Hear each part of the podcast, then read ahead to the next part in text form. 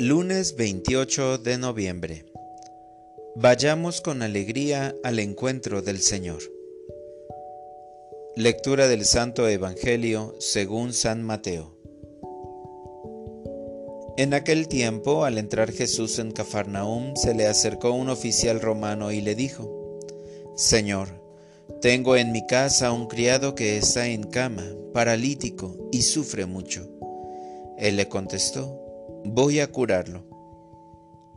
Pero el oficial le replicó, Señor, yo no soy digno de que entres en mi casa. Con que digas una sola palabra, mi criado quedará sano.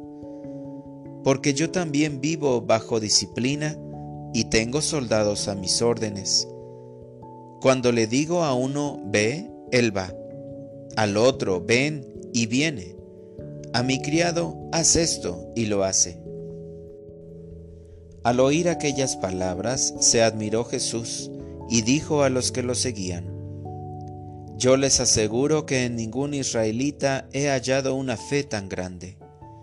Les aseguro que muchos vendrán de oriente y de occidente y se sentarán con Abraham, Isaac y Jacob en el reino de los cielos.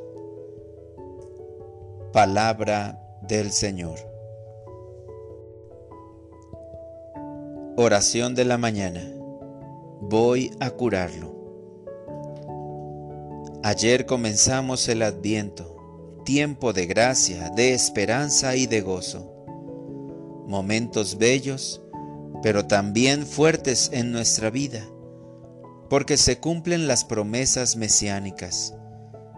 Ya no son promesas a futuro, sino que es ya la realización de la presencia del Salvador en la historia de un pueblo.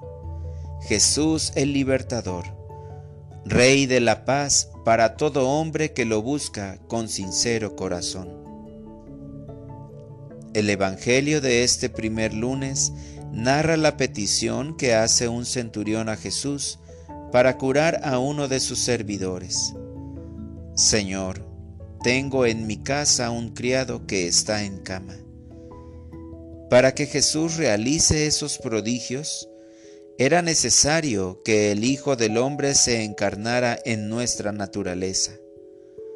Debemos prepararnos de la mejor manera para vivir la Navidad durante las cuatro semanas de Adviento.